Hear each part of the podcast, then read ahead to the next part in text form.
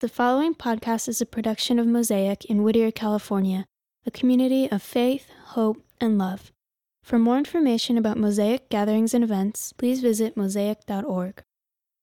One of my favorite stories in the scripture I, I like telling in reverse. I like to start towards the end and then tell it backwards because of the, uh, well, the surprises along the way. So, keeping in the tradition of memento, let me show you my tattoos. No, uh, keeping in the tradition of, boy, you would run out of here in horror. You would just be shrieking. You don't have to be clever to do this, just be willing to make a fool of yourself. Go to the back of your Bibles. Those of you who have a Bible, go to the back, and what I want you to do is find the map that says uh, Israel in the time of, of uh, Jesus, or Palestine in the time of Jesus, something like that. You'll see an area about the middle. It'll say Decapolis you don't have a Bible, it's okay. It's not really major. You know, it's just this is the way I tend to um, read the scriptures. I I've been a student of the scriptures for um, gosh, I was 16, so that makes it four years now. Um, uh, uh, gosh, it's almost 40 years. It's 35 years. Good Lord. So I tend to read now um, with maps and history books, like what was happening in the time that these things were written. So I want to tell you that that area of Decapolis is an area that cuts Israel in half almost. The Decapolis is two words. It's uh, based on deca, which means 10, and polis, which means city. So, like, for example, we have uh, decimal for a system based on the number 10, um, the Decalogue, the Ten Commandments, December, the 10th month, right? Some of you think it's the 12th month, right? It's actually the 10th month because July and August were added in by Julius Caesar and uh, Caesar Augustus to create, that's why September, which is not the 9th, Septua is 7, right? You guys know that from, how many of you, how many of you go to Biola? Willing to admit it. Okay, all of you, welcome. Uh, the Septuagint, why is it called the Septuagint? 70 translators, 70 days. I think that's the seventh thing. So uh, December was a, the 10th month, and if you go back in Latin, you see the numbers are that way. So July and August were added in. By the way, uh, what was Augustus' name prior to Caesar Augustus? Octavia. Yeah, yeah, my parents named me Octavio Caesar. They really had high hopes for me. And I've been a crushing disappointment. Um, and you know what? My father played sports too, so you know, when I was in ballet as a child, he must have been crying in his pillow every night, you know, um, first position. So, at any rate, um, so and then polis is uh, it's something to do with cities, like you know, cosmopolitan, metropolitan. Okay, so the, the, the Decapolis, and some of your Bibles may actually say ten cities. All right, now that's critical because when Jesus comes into the culture, you have a highly textured, rich you know, developed culture. It's not just Jesus' disciples and Pharisees. Because that's how we read the scripture. They're very felt board, very two dimensional figures. So you have a, a, a, strong Greek presence with their architecture. It's rich in poetry and literature and music and theater. And some of their plays bordered on the pornographic. So no self respecting Jew would attend Greek plays. Then you have an area like um, you have the, the, the, occupiers, so the Romans, right, the Italians with the big mustaches, really cool. Um, and then you have, uh, you have a, a, strong religious group known as Pharisees that, that, that held on to the traditions. Not, not everybody was bad. You know, they, they get a lot of boo hiss in the scriptures, but in some cases, they were, they were decent men who wanted to do the right thing, but they were, you know, oftentimes trapped in their traditions. And you have a more aristocratic group, maybe more educated group known as the uh, Sadducees. You have a, a very ascetic group of Jewish men and women, a community known as the Essenes, which some, there's some reason to believe that John came from that group, the language and uh, his style. You have small business owners, you have widows, you have folks who are uh, experiencing crushing poverty, you have folks who are blind, uh, you have various people in the Jewish community for different intensities of belief. Um, you, and on top of that, in the middle of that, there, there's this Greek culture. Um, and then if you put an H on that map of Israel, you have three major highways, international trade routes that go right through Israel, one cutting it in half and two in slices. And so Israel in that time was really at the, at the center of civilization. It was almost the focal point of the globe. People came through it, passed it, and, and for the first time, you have a universal language in the history of humanity. You have, you know, Greek, right? And then you have ability to travel rapidly with some sort of order in the large Roman Empire, most of northern Africa, parts of Europe, right? Some of you Western Civ 101. And, um, uh, and, and then the Pax Romana, the iron fist of, of Rome, keeping order. So, for if, if there was an opportunity to maximally impact a message and get it to move, this was the time. All right. So, but about 100 years, 150 years after this map, there's an area becomes known as Corsi. Now, some of you who are, you know, you call yourself God followers or Jesus people, okay? And those of you who don't, there were occasionally meetings where church leaders would get together to discuss well, what's happening in their churches and how to best care for people. All right? Understand people are beginning to lose their life for this message. And so it had to be discussed and determined what is it that we truly believe? Because people are beginning to, to lose their citizenship, their property, their families are being separated, they're sold into slavery, they're being eaten by tigers, lions, and bears, oh my, and, and, and all sorts of, uh, you know, there's a lot of bad things happening. Now it's beginning to really cost to be a believer in Jesus Christ. So, what do we actually believe? What's interesting about some of these synods is that you can find the attendance of who was actually there. There was a guy, a bishop from the area of Corsi, which is what the Decapolis was renamed. Okay, now here's why this is interesting to me. Who was there first? If there's a bishop, that means there must have been a, a number of smaller Christian communities in this area. Right? So my first thought is, well, which one of the apostles traditionally, or who, what significant individual went there and, let's say, developed or spoke the message of Jesus to the point that within 100, 150 years, there must be a bishop to help oversee all the other pastors of smaller communities that were meeting in homes and perhaps small buildings at that point. Okay? Because, by the way, because church buildings, that's, that's a Greek idea that we took. Okay, so back to this. There isn't one. There's no tradition, there's no story, there's no apostle, there's nobody that goes there. So, we're forced to go to the scriptures, as it were, to see what happened where and who was the person that developed this area. And this is why this is one of my favorite stories because of the surprise that I found. So, the first place I'm going to take you is Mark chapter 8, verse 1. And here's what it says During those days, a large crowd gathered. Since they had nothing to eat, Jesus called his disciples to him and said, Hey, I have compassion for these people. They have already been with me three days and have nothing to eat. If I send them home hungry, they will collapse on the way because some of them have come a long distance. Now, I want to stop here. Just first thought God cares for each of us holistically. Occasionally, I think we think in terms of, you know, I'm just trying to get them not to be mad at me. When He cares about you completely and holistically your, your physical well being, your emotional well being, your mental, your spiritual well being. All right? His disciples answered, But where in this remote place can anyone get enough food to feed them? Now, by the way, what's funny to me about this, this is a few months after the feeding of the 5,000. So it's not as if they were the sharpest tools in the shed either, okay? Just like us. You know, we go through sometimes the same thing over and over again. So Jesus says, Well, how many loaves do you have? And he, Jesus asked, and they said, Seven, they replied. Well, he told the crowd to sit down on the ground, and when he had taken the seven loaves and given thanks, he broke them and gave them to his disciples to set before the people. And they did so. They had a few small fish as well. He gave thanks for them also and told the disciples to distribute them. The people ate and were satisfied. And afterward, the disciples picked up seven baskets full of broken pieces that were left over. About 4,000 men were present having sent them away, Jesus got into the boat with his disciples and went to the region of this, that city there. Okay. 4,000. Some of you who are students of the scripture, or you maybe remember it from other churches, the stories. There's a story about feeding 4,000. This is it. And there's a story about feeding 5,000, which is different. The 5,000 is in northern Israel, right?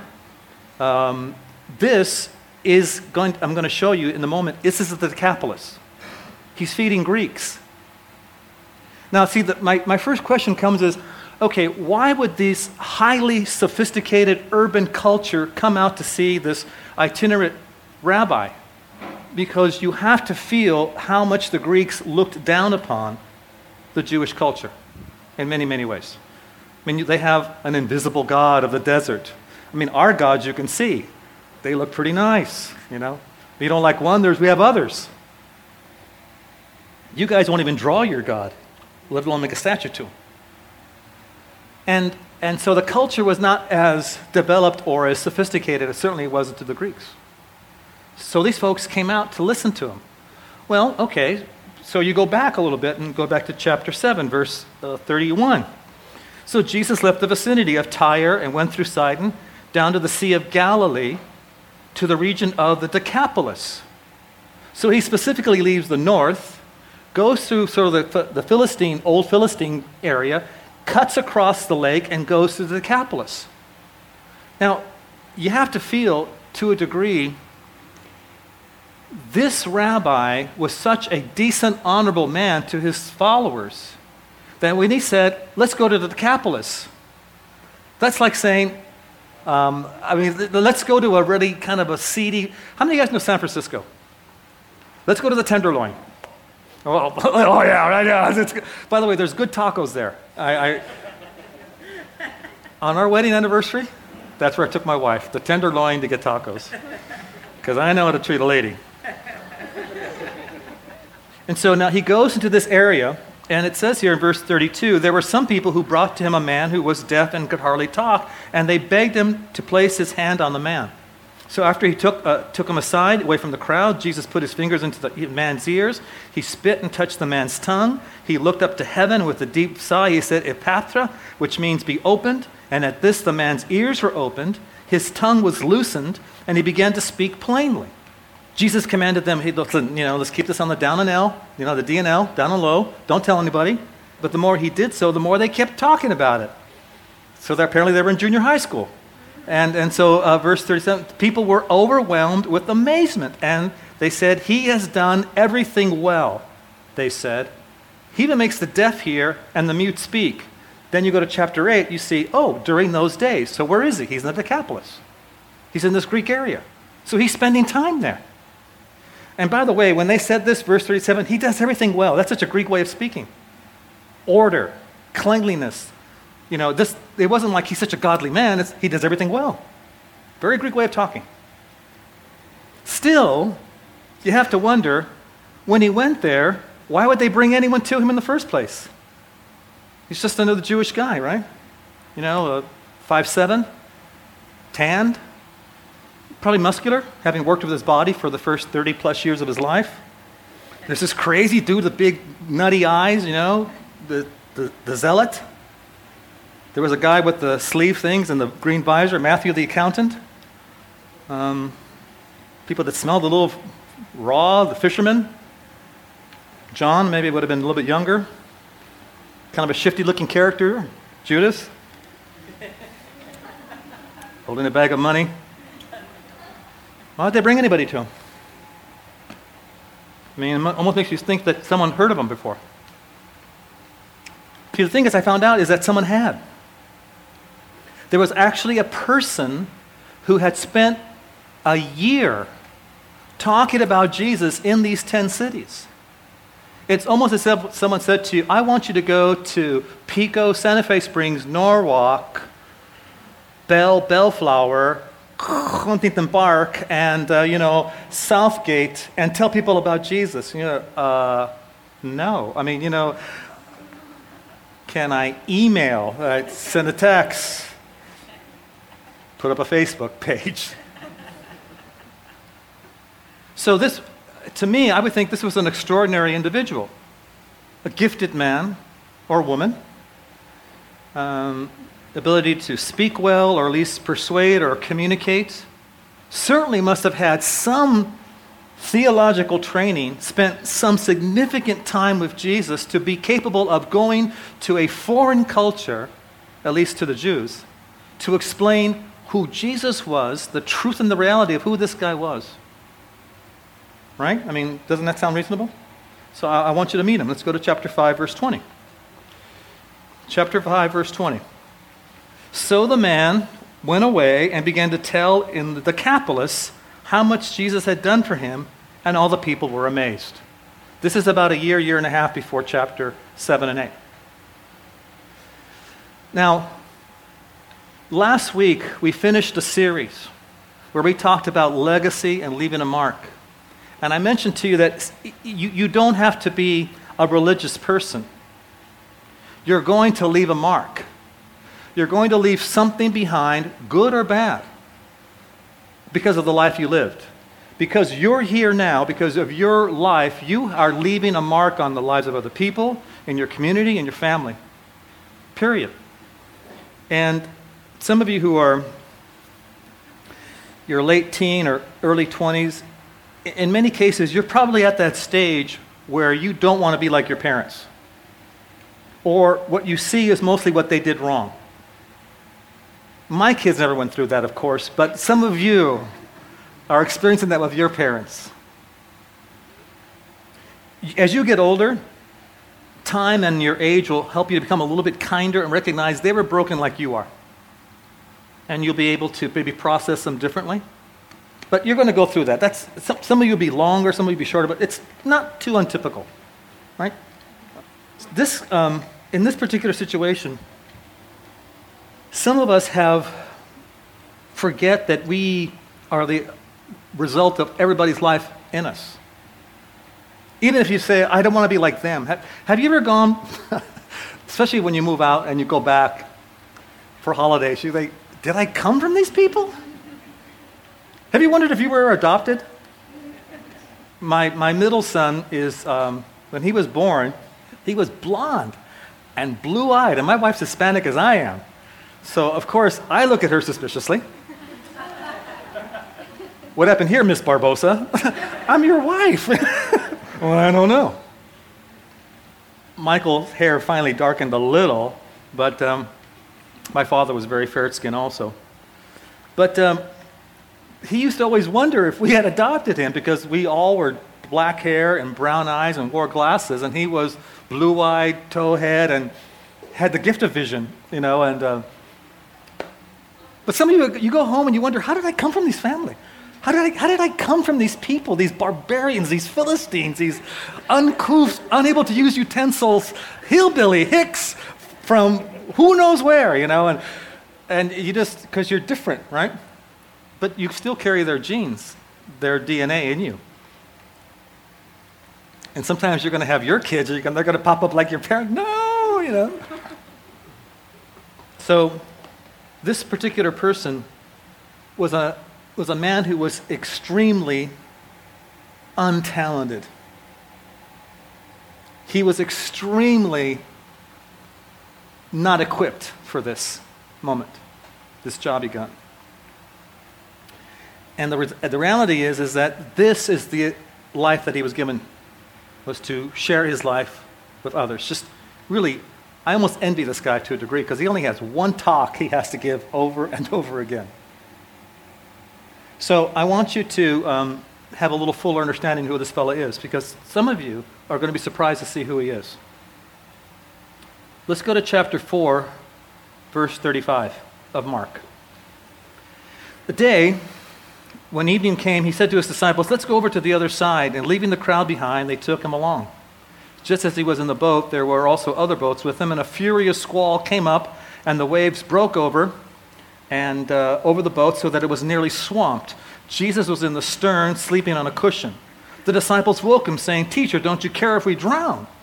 And you know, you have to hear the shouting and the water and wind, and you know, and they're, you know, wake up and and he got up, rebuked the wind and said to the waves, Quiet, be still. Then the wind died down and it was completely calm. And he said to his disciples, Why were you afraid? Well, because it was waning really, really hard. And uh, don't you have any faith? And, and, and they were amazed. They were, Awesome, you're our guy. No, they were terrified.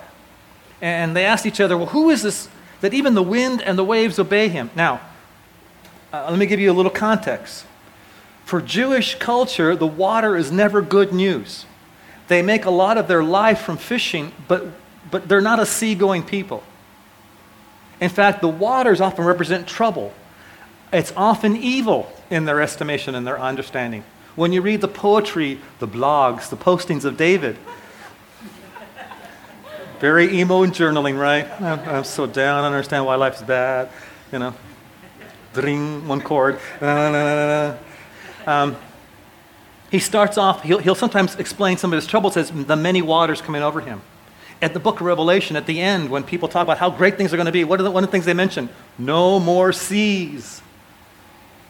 So Jesus is at this lake, and, and by the way, if you're still looking in your maps, if you still have it, you're going to see this area, this, this, uh, the Sea of Galilee, is, has the cities that we're going to talk about right at the edge, the southeastern corner. The Jewish rabbi says, let's go over to the other side. Let's go over to the seedy part of Israel. Let's go over where, uh, you know, it's uncomfortable for most people, like us. And so they're going, and, and of course, the water storm kicks up. They have the idea of storm gods from the Old Testament, Baal and the others. And so I'm sure they're thinking, yeah, this is what we get. We shouldn't be coming here. And so they, they in a panic, you know, there's all the, you know, that was wind, by the way. All the wind and the water. They wake up Jesus because they have to shake him awake, right? And he's you know, out, and then he wakes up and he says, Oh, uh, dude, the, the water, the wave. And oh, yeah. He actually speaks to it in the Greek. He's speaking to it like a person. Okay, that's the tone. Now they hear that. And then the most creepy thing happens it obeys him and stops. And I love this scene where they were all panicked and freaked out. And all of a sudden, it's very calm and they're dripping water. And he turns to them and says, Why were you afraid? And I, I really don't know why we were anymore. And wow. And, and then they realize this guy is something like they have never understood, and he's so completely unlike them and they were uncomfortable in his presence, and they were uncomfortable with him. All right? So they get to the, they get to the other side. On the other side is Decapolis. They land, and things get weirder. Chapter 5. They went across the lake into the region of Gadarenes.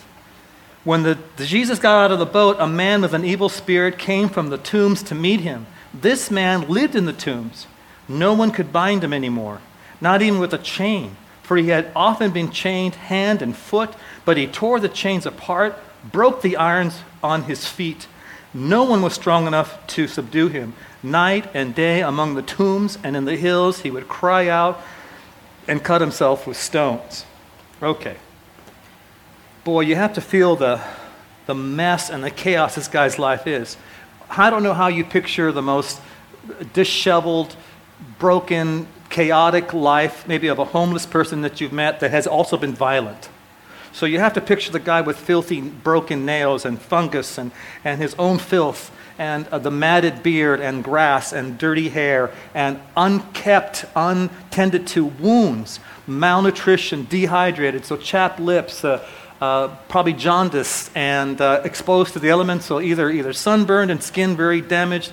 The, the guy is a walking wreck and he's violent. And when, when they land on the, on the shore, this guy who lived among death, for a Jewish man and, or a woman, that you, we can't be around you because you make us unclean. We won't be able to connect to God. He rushes them.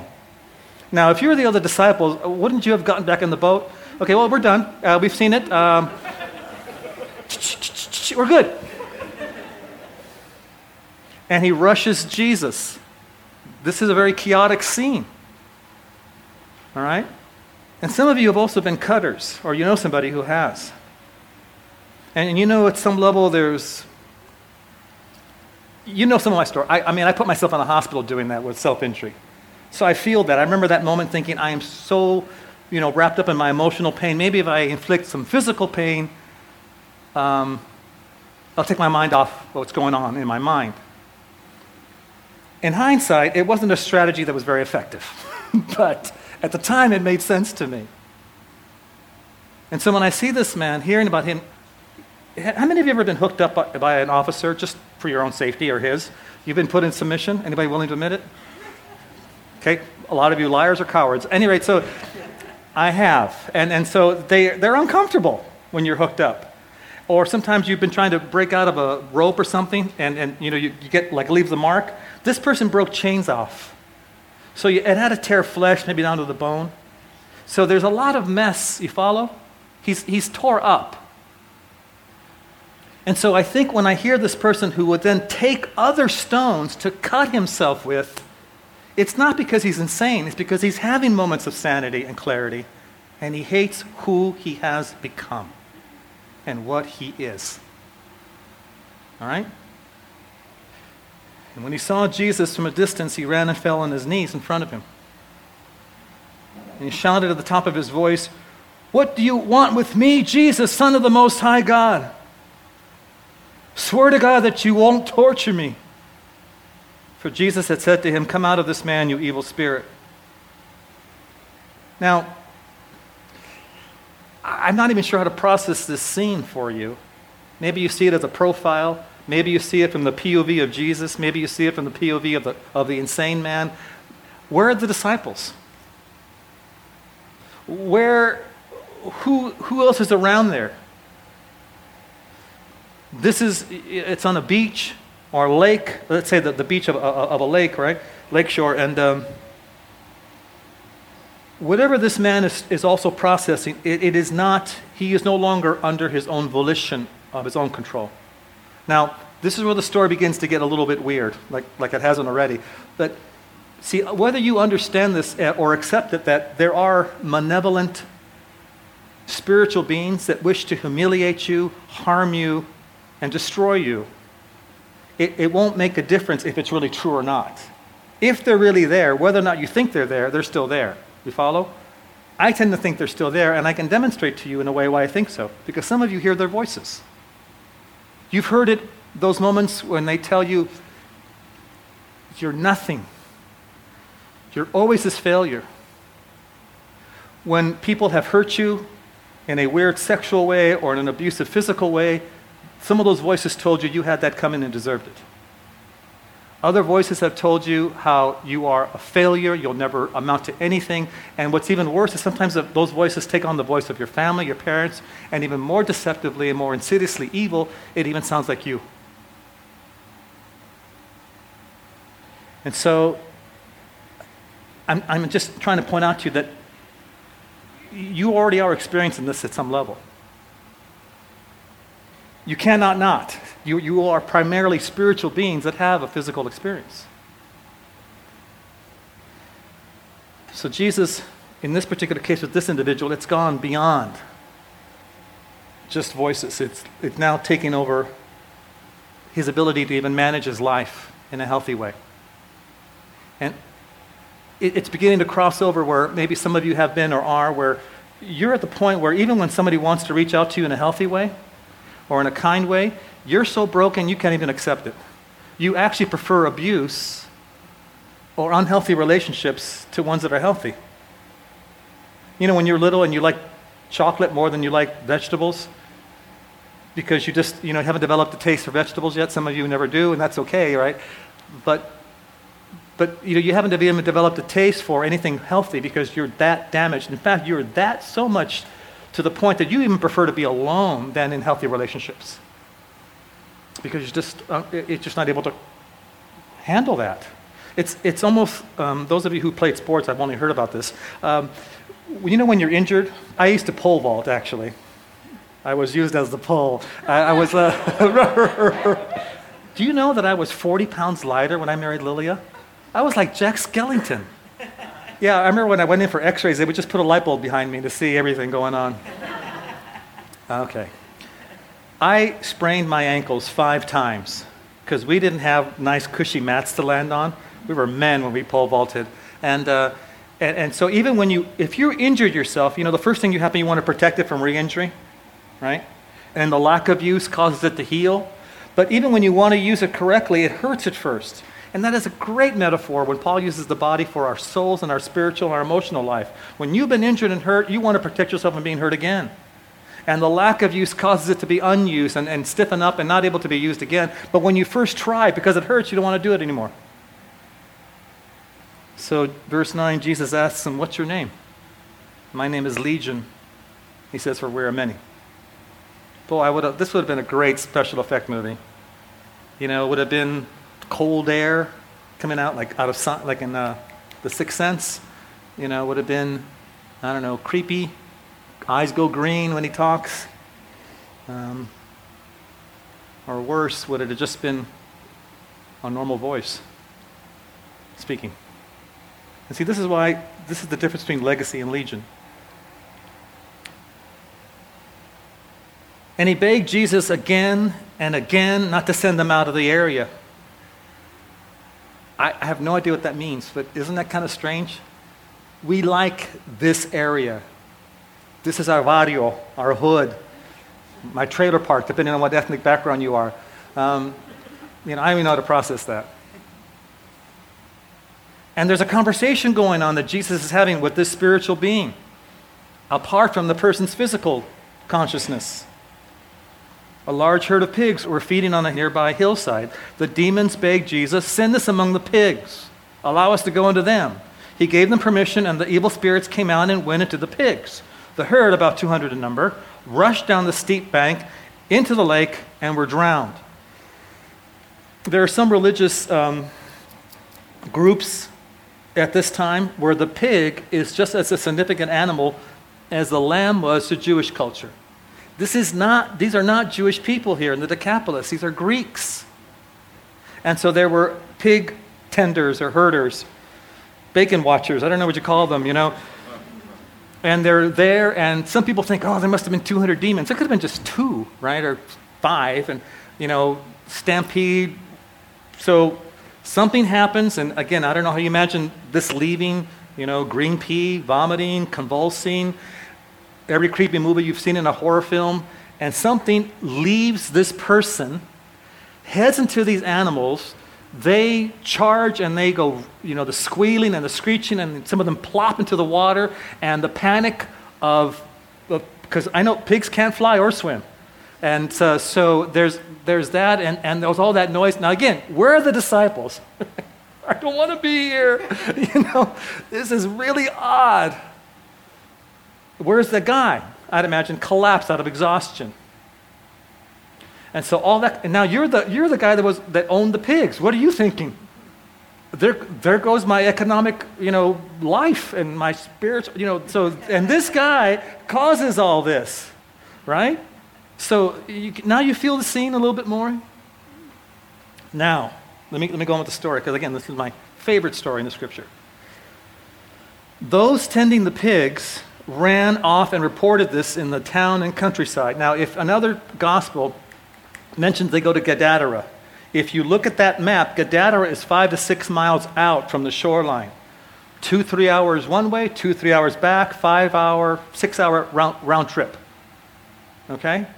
In that time, so you have between uh, verse 14 and 15 about five, six hours uh, verse 15 when, the, when they came to Jesus, when they saw the man who had been possessed by the legion of demons sitting, dressed in his right mind. And the reason why I love this story is that you have, to understand, I, I have been a guest of three of our government's public housing projects. There was Ventura County Jail, there was Parker Center, and Hollenbeck Station, which has been remodeled, but back in the day it was really nasty. Most of the time, there was a misunderstanding. Uh, you know, there was.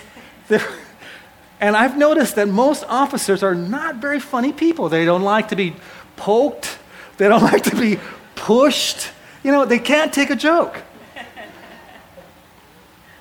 I'm surprised I didn't get shot somewhere. I remember thinking I was going to draw on somebody once, and there were two deputies. What an idiot. So I've been a guest the point is that I remember thinking when my life kind of came together finally, that when my parents were beginning to deal with me, they must like, oh my gosh, he's dressed, sitting, and in his right mind, you know? And the reaction of the people, and, and so you have to, okay, so they come and they see this going on, and he's talking to Jesus, and over in the lake and washed up on the shore are what? The bloated bodies of drowned pigs. And it's been five, six hours. Same latitude as Los Angeles. So it's starting to get a little smell like bacon. And there's the floating and washed up, and the guy and, and Jesus, and, and they go, Oh, awesome, you're here to help us. And they, we're going to read in the story, they tell him to go away. But here's my first question. This guy lived among the tombs. He was filthy on multiple levels. He's Greek, he's foreign. Who's the first person you think touched him? Yeah, I mean, I, right, this is Sunday school, right? Of course, Jesus. I mean, that's, I'm filling in the gaps. He had wounds that had to be taken care of, hair that had to be washed and combed. He had to be fed and hydrated, and someone had to clean his filth, put clothes on him, and, and, and then he has a one on one with Jesus. You know how there's some people that when you spend time with, them, you walk away feeling a little bit better? You feel like a little bit smarter? You can't wait to tell somebody what they just told you, so you sound smart too? So they have a one on one with Jesus where he speaks directly into his, into his soul and answers the questions and begins to unlock, and, and, and he's breathing in, and he's alive, and he's sane. So I, I just always imagine the hair slicked back, kind of a mullet sort of thing going on back here, and, you know, but plastered up in the front. So, you know, business up front, party in the back, and um, bandages all over his body, clean. You know, still some very recent wounds. So, verse 16 those who had seen it told the people what had happened to the demon possessed man told all about the pigs as well. Then the people began to plead with Jesus to leave their region. As Jesus was getting into the boat, the man who had been demon possessed begged to go with him. So it wasn't just this one time, it was just pleading, asking, Let me go. No. Now, see, this is where it almost seems that Jesus is kind of cold. Let me go with you. No. For the first time, somebody's helped you. Let me go with you. No. Uh, yeah, yeah, no. And I'm sure when they said, you know, the other Greek individuals, okay, you guys get, get out of here, the disciples are like, okay, we're done. Yeah, we've, we're good. We've, we've done Decapolis. We've got a hat, t shirt, I love Decapolis. got Decapolis wooden toys. We're good. And so the guy picks up thinking he's going to go with them.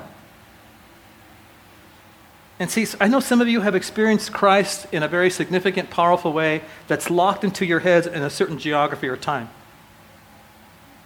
And so when you think that it's time for you to, oh, whether it's a person you experienced it through or a moment in a group, if wherever that group or that person goes, you want to go with them as well because that's, that's the only place you could experience God as significantly as you did. Understand that many times you were meant to experience it to actually deliver somewhere else. And this is what's going to happen to this man. Now, if this was a movie and I was filming it, Jesus would have brought him close. There would have been a tight shot of his mouth into the man's ear, and he would have said, Go home to your family and tell them how much the Lord has done for you and how he's had mercy on you. So the man went away, began to tell him the Decapolis how much Jesus had done for him, and all the people were amazed. You know, um, in Mosaic, we have a language of such big dreams and projects that occasionally it seems so overwhelming that some of you, I think, are it, by, by default, you're frozen You've done your strengths, your Myers Briggs, you've been to a yellow conference, you're on volunteer staff, and you have no idea what to do. And I also mentioned earlier that sometimes the, the, the, very people that have left the biggest mark on your lives, you're trying to get away from, uh, your family. So let me give you a few closing thoughts and we're going to dismiss. Sometimes the most significant thing that you do is not the large thing, it's the immediate. It's, it's huge things like forgiveness. It's huge things like maybe letting go of bitterness. Because see, these things begin to be toxic to your soul and they begin to shrivel like a raisin, and, and you're not able to grow and thrive. Um, I, I'm certain that even now that some of you are already having memories or images of people, dad, mom, they, they could be alive or dead, by the way, that are coming to your head, brother, sister, uncle, people that really have let you down or really hurt you, and you what? You wouldn't even have a right to be angry with them. But a right to have to carry a certain emotion doesn't mean it's healthy for you. And if God is asking you or, or, or wanting to have your soul thrive and to grow, it's not a command just because he, you know, he's, he's, he's the big guy in the sky, he can force you to do it. It's because he wants you to let go of something that's actually killing you. And the very thing you think you're doing, I don't want to be like them, I don't want, I have nothing to do with them, and you actually put distance between you and them emotionally or geographically. That's why some of you actually moved to Biola so that you wouldn't have to live with them anymore. and you left one crazy set of people for another crazy set, right? So, how many of you guys have roommates? You go, oh man, I was better at home. Um, um, I understand that. I do. You know the you know the people that you have the less credibility with? It's your family, isn't it? And I, I, here's what I mean. You know what an expert is, right? An expert is anybody from out of town with a briefcase. But maybe the most significant thing that happens in your life, those of you who are, who are, are you know, you're entering a new academic year, some of you are, are not, out of, not in college, whatever it might be. I think maybe the one place to start when you kind of wonder, why, why do I have crummy relationships? Why do I seem to have a, certain pattern of things? Why, why does certain things not seem to work for me on a regular basis? It could be a career thing, school thing, relational thing. Go back to square one. Is it something that maybe you need to look at yourself with your own family to be released from? And, and, and don't be surprised at the answer. And if you want to thrive and experience Christ in a very vibrant, dynamic way, it might be something as simple as being able to tell your dad, you know what? I- am sorry I was a jerk. I wasn't at my best. And I know you were trying. Second thing, some of you might find yourself in your journey with Christ leave a, a, a community that meant so much to you. The one thing I love about in my role that I have is that I get to meet people that I begin to really care for and love. The downside is, is that I care and love for you, love you, and then you leave. You know, like, well, no, you have to stay. You know, and, and don't be afraid of where the journey might take you. And in some cases, some of you have the opposite issue with your family and parents. They speak so much into your life that you think that they're the voice of God. Now, this is not a call to uh, be disrespectful or, or, or, or, not have some kind of input. Of, there, there, there could be wisdom there from your parents, but understand, in the end, they're not the people you answer to when you become an adult. You have to hear from God as to where your life should be and where you're supposed to go. You have a Father in heaven who cares for you incredibly, so for you. It is that voice, that audience, that applause, that approval that you, that you want to seek in the end. And sometimes your immediate family won't get it. Finally, you never know where your story is going to end. We had an opportunity to uh, be with a family that who lost an individual this past week, and and in being there in that in the viewing and the services, it was seeing the legacy this woman left behind. It reminded me again that all of you at this young age, whether you're older, you're leaving something behind. What do you want to leave behind? So you, you, this is the one thing you get to define. You don't get to define or, or uh, control when you're born or when you'll leave. You just get to control what you do at the time that you have. What is the mark you're going to leave behind? Each of you are the result of somebody else's prayer, somebody else's spiritual heritage, somebody else's legacy. You know, hopefully, what you'll leave behind is the stories and other remembrances like, gosh, I remember when so and so did this. Pray for me here. Here's what they taught me. Here's what they showed me. What's the mark you're leaving behind? This guy's life, I'm sure he thought, you know, I, I just would have loved to have heard these stories. Remember the guy in the tomb? Yeah, that was me. No, it wasn't. Yeah, look at the scars. And this is what God did for me. See, sometimes you don't have to be that clever. I, am proof. You don't have to be clever. You just have to be able to tell your story and let Christ live through you. All right, let me dismiss you guys. Father, thank you for, for being good to us and loving us. And what I do pray is that you help us to live out our lives with our immediate communities, our families, um, our spiritual families, our physical families. Help us to experience your healing in a way that we can share and articulate with others. and help us not be afraid of whatever you would ask us to do with our stories and our lives. Knowing that our legacy continues after we're gone and our stories will continue to be written in the lives of other people after we're gone. So thank you for forgiving us of our crimes and, and letting you experience you. And when I pray for those who are here that perhaps are disconnected or feeling disconnected from you, that they would learn to step forward and just ask you to please come into their lives, change them, and start a new one. It's in your Son's name we pray. Amen. Thank you for listening to this production by Mosaic Whittier, a community of faith, hope, and love. For more information about Mosaic gatherings and events, please visit mosaic.org.